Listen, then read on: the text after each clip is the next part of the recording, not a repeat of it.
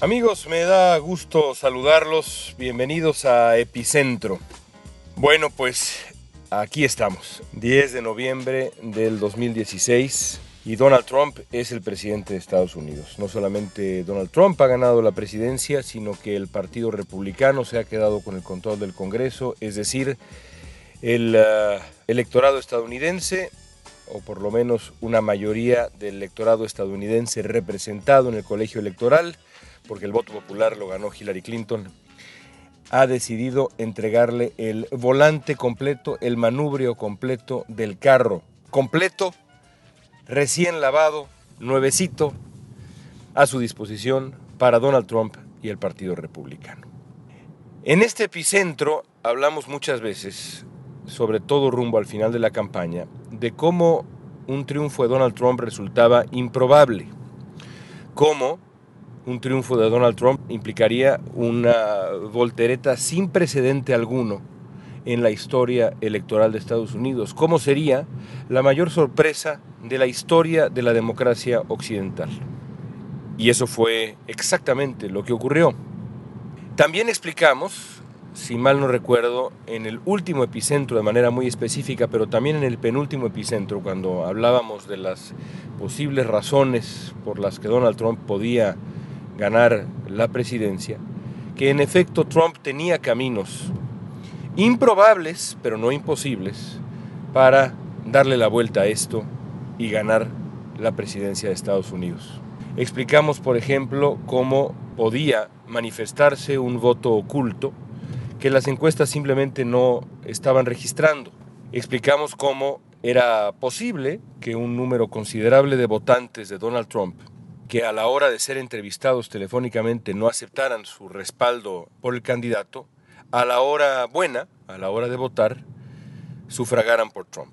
Explicamos también cómo buena parte de ese voto oculto podía ser el voto blanco, que si se presentaba en números eh, inéditos, que si crecía, podía representar un activo inmenso para la campaña de Trump y un reto también enorme para la campaña de Clinton que tendría que encontrar demográficos que compensaran esa, esa ventaja.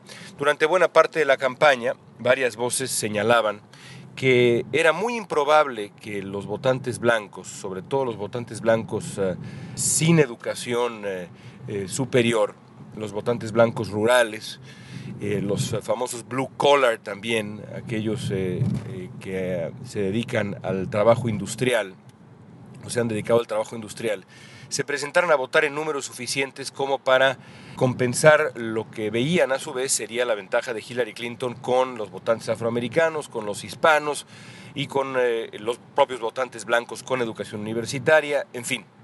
Pero nosotros explicamos aquí cómo era posible que ese diagnóstico estuviera equivocado y que, en efecto, el voto oculto de Donald Trump se presentara de pronto e impulsado por la ira, la indignación, el hartazgo, la antipolítica, el voto antisistema que ha impulsado tantos, uh, tantas elecciones últimamente, desde el Brexit hasta tantas otras, esa ola que está creciendo en el mundo, hiciera acto de presencia en Estados Unidos e inclinara la balanza de manera improbable, pero no imposible, por Donald Trump.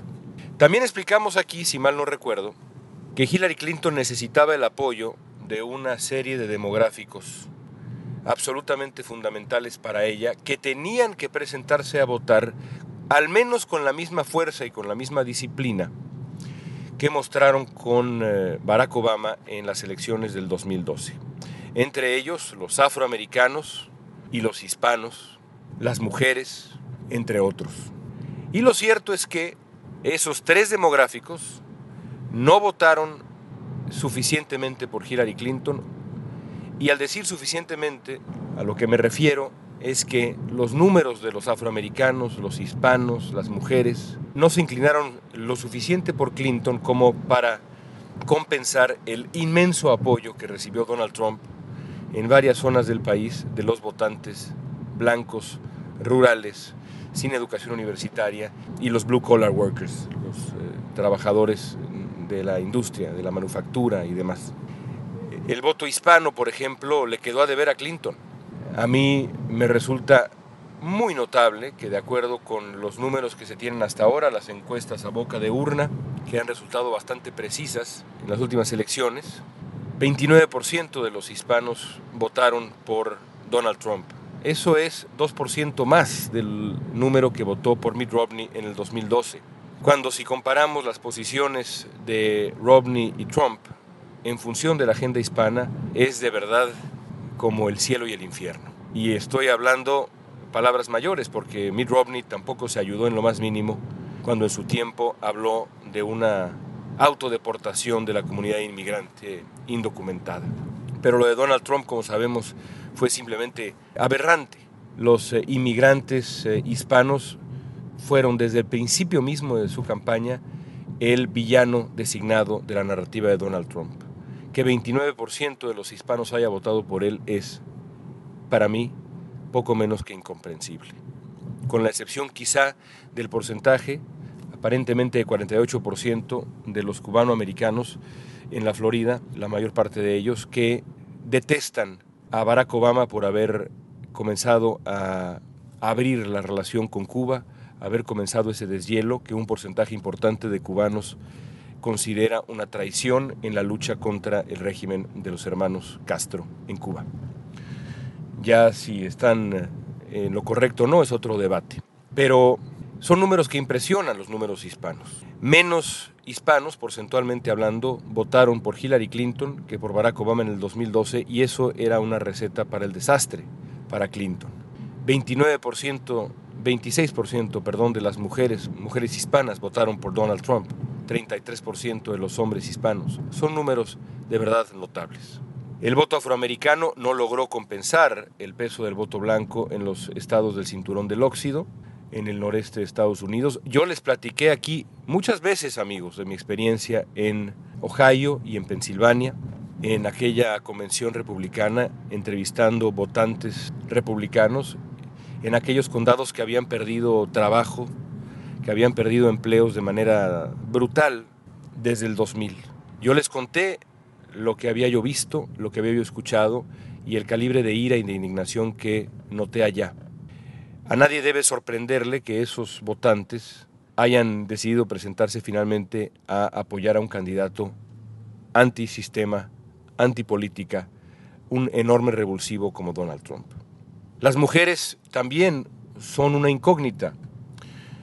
A pesar de que la mayoría de ellas votó a favor de Hillary Clinton, un porcentaje importante de las mujeres, 46% si la memoria no me falla, votaron por Donald Trump. ¿Cómo es posible que 46% de las mujeres voten por un misógino declarado, por un hombre que eh, sabemos de manera muy clara es una suerte de depredador sexual? Es un misterio.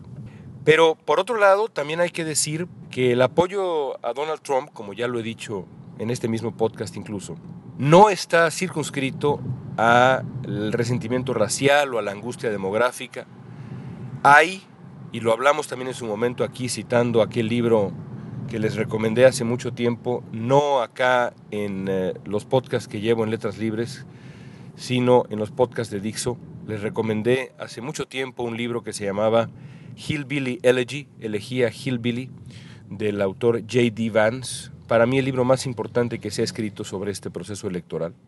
Y no es específicamente sobre este proceso electoral, sino sobre este momento cultural y social en Estados Unidos. Es también un hecho que hay un Estados Unidos que nosotros, los que vivimos acá en las costas del país, las costas liberales del país, la burbuja liberal del país, no vemos o no vemos con claridad, o mucha gente no ve. Yo puedo decir que yo lo vi en Ohio y en Pensilvania, y por eso tengo alguna idea de qué habla J.D. Vance, pero mucha gente no lo ha visto. Los periodistas, muchos de, mis colegas ciertamente no lo han visto. Y el Partido Demócrata ciertamente tampoco lo ha visto. Eh, desde la Convención Demócrata también yo les platiqué y les dije cómo me sorprendía, según recuerdo, el tono universalmente optimista de la convención, que tenía razón de ser porque era un contraste frente al, al temor, al odio, al todo va mal de Donald Trump. Y sin embargo, ese optimismo absoluto de la Convención Demócrata también era artificial, porque en muchas zonas de Estados Unidos la cosa no va bien. Culturalmente, socialmente no va bien. La epidemia de la heroína está presente El desempleo, la pobreza, la marginación, la desesperanza, la angustia demográfica y cultural no es cualquier cosa en muchas zonas de Estados Unidos. Y por último también, como factor que también lo platicamos, la imagen de Hillary Clinton se vio afectada después de meses y meses y meses de ataques, cortesía de Bernie Sanders, se valía, Sanders estaba en su legítimo derecho de descalificar a su contrincante, pero las consecuencias son las que son. Y después Hillary Clinton, pues meses de ataques tratando de desprestigiarla, cortesía de su rival republicano, también en todo su derecho el señor Trump. Y finalmente yo creo un golpe, si no definitivo, sin duda alguna importante porque fue el hecho que marcó la narrativa final de la campaña, los últimos días de la campaña, y por eso esa última palabra debe haber resultado fundamental, quizá no para modificar las intenciones de voto, pero sí para desalentar a buena parte de los demográficos que Clinton necesitaba, el famoso escándalo de los correos electrónicos. Así que ocurrió lo improbable, ocurrió lo que parecía casi imposible, pero no imposible.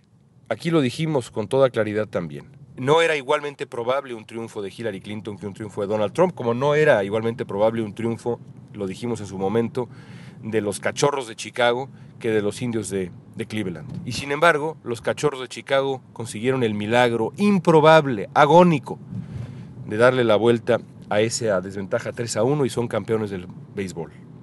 Tenían las mismas eh, probabilidades, posibilidades, 25%, de acuerdo con el análisis estadístico, que tenía Donald Trump de ser presidente de Estados Unidos.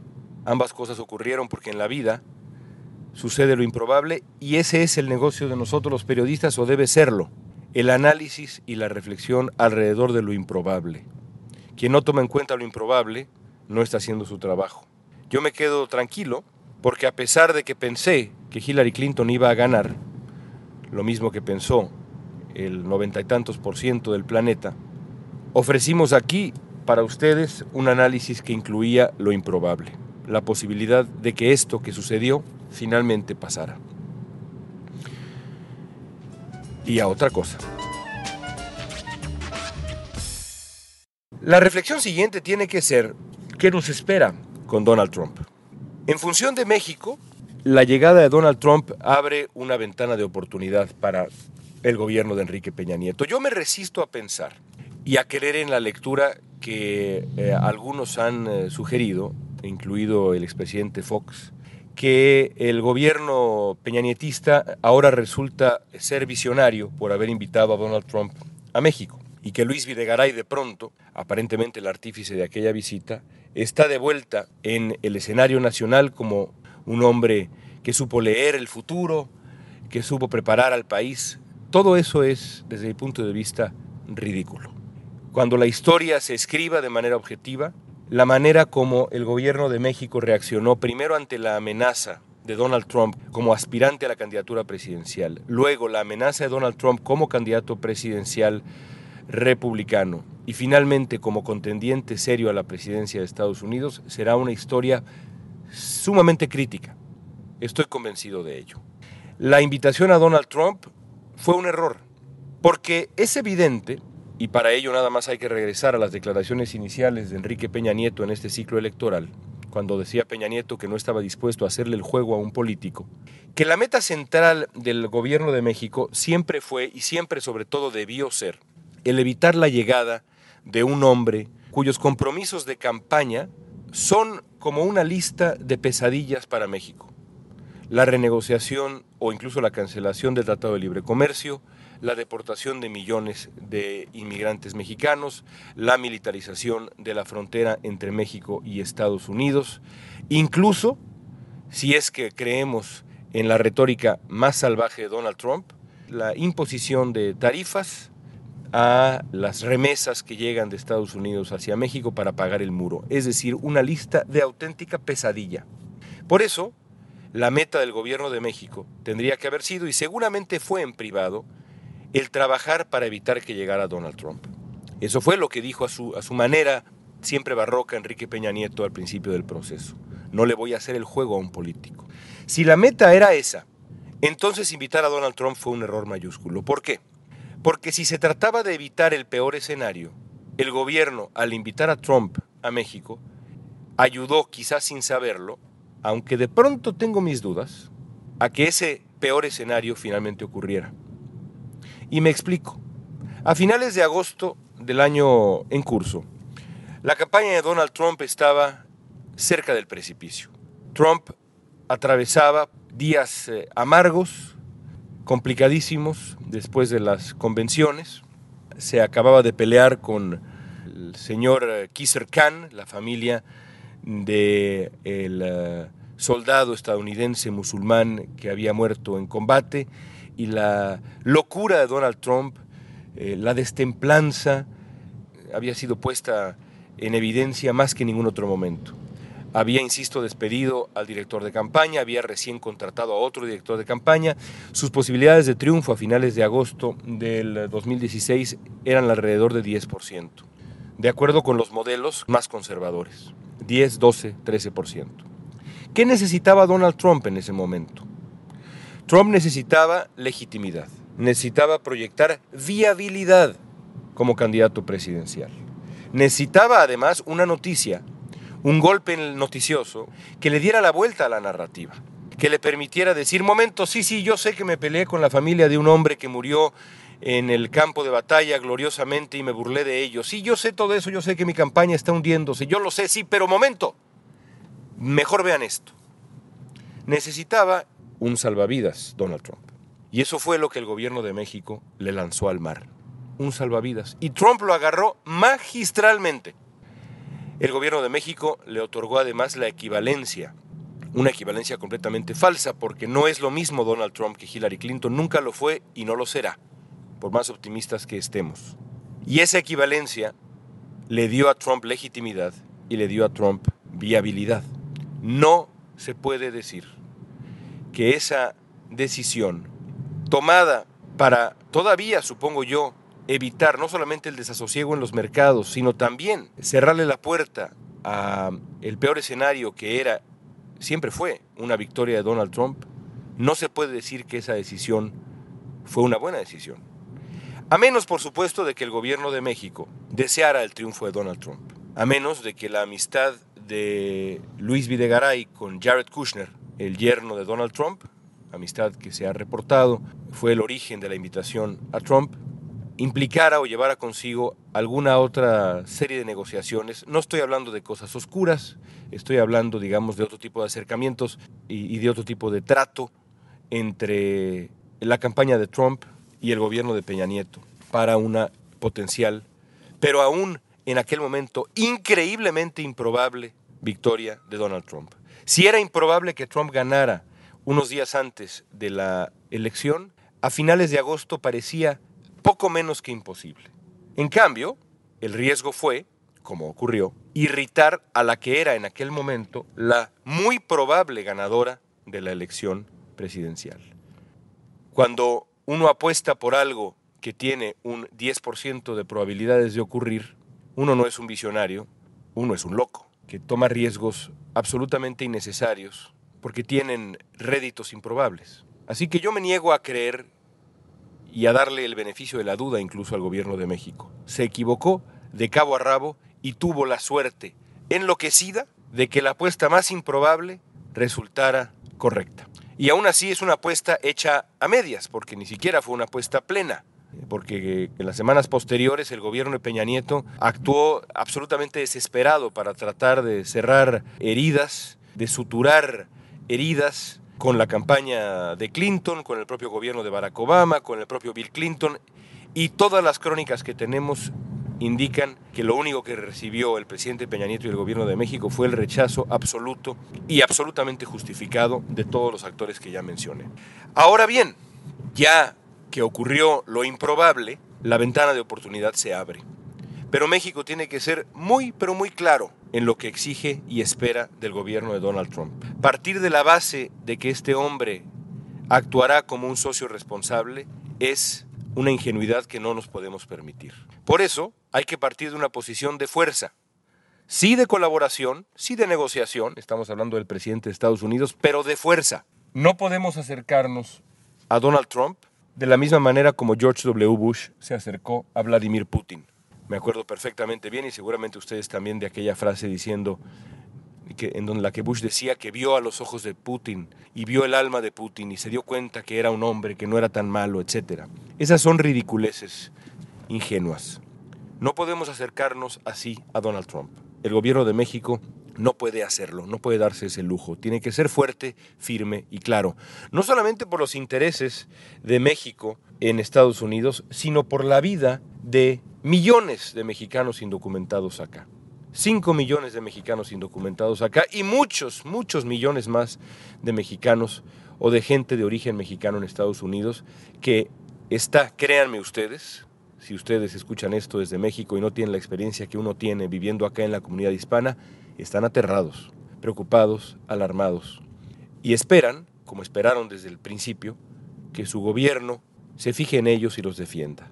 El presidente Peña Nieto se ha comprometido a que eso es lo que hará. Ya veremos si lo cumple.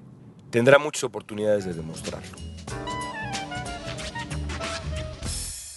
Por último, amigos, quiero cerrar este epicentro imaginando el mejor escenario.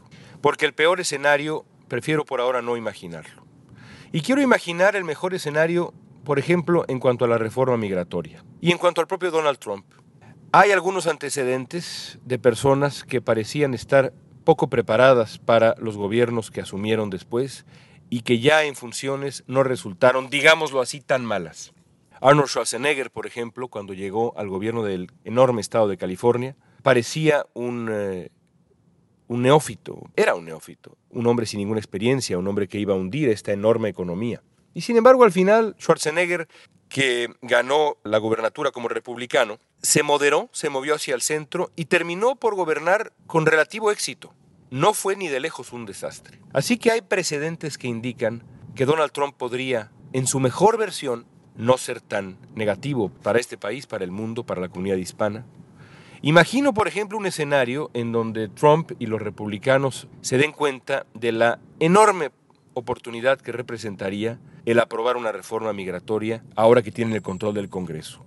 No es tan descabellado pensarlo. Una reforma migratoria, por ejemplo, que incluyera, sí, nuevas e innecesarias medidas de seguridad en la frontera, no necesariamente el famoso muro, pero sí medidas de seguridad nuevas y severas en la frontera, pero al mismo tiempo una reforma migratoria que diera amparo a los millones de indocumentados en Estados Unidos y, ¿por qué no?, un camino a la ciudadanía. Para los republicanos sería además un golpe maestro, un golpe político maestro. Imagínense nada más la narrativa que surgiría de una reforma migratoria relativamente aceptable, no perfecta, pero relativamente aceptable, de un Congreso republicano.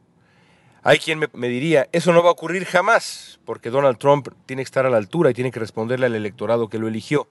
Sí, pero un político hábil, con el capital político enorme que tiene Trump en este momento y el Partido Republicano también en el Congreso, podría venderle a su electorado un paquete que incluyera ciertas cosas del agrado de ese electorado tan severo que, que apoyó a Donald Trump, ese electorado nativista, y ciertas cosas que no fueran del agrado de ese electorado, pero que fueran necesarias para el Partido Republicano a futuro. Se requiere voluntad y capital político. Y yo no veo imposible que eso ocurra. Me parece improbable que eso ocurra, pero no imposible. Por supuesto, siempre existe el escenario contrario. Ese escenario contrario, en donde el uh, hombre que toma el poder en enero no es la mejor versión de Donald Trump, sino su peor versión, el eh, intolerante que es incapaz de dejar pasar una sola provocación, el hombre de piel delgada al que es posible provocar con un solo tuit y que ahora tendrá que aguantar la avalancha de críticas cotidiana que tiene que tolerar el presidente de Estados Unidos, este hombre iracundo, este hombre inculto, este hombre sin curiosidad alguna, presenta su peor versión al llegar a la Casa Blanca, ese escenario existe también. Pero prefiero por ahora, insisto, no considerarlo, no porque no crea que puede ocurrir, tristemente es, y a las pruebas hay que remitirse lo más probable, sino porque ya habrá momento de considerar esa posibilidad y en este momento lo que hay que tener, como le he dicho a mis televidentes, a la gente que hace el favor de seguirme acá en la comunidad hispana, lo que hay que tener por ahora es calma. porque también es cierto que no es lo mismo una promesa de campaña que la adopción de política pública. Hay que esperar y mantener los ojos bien abiertos. Así el mundo que nos ha tocado, amigos. Y con esta me despido y preparémonos todos para ser la mejor versión de nosotros en lo que cada uno de nosotros haga en la vida cotidiana, en lo profesional y en lo personal, porque no les quepa la menor duda que el mundo que nos espera va a requerir nuestra mejor versión. Hasta la próxima semana. Gracias.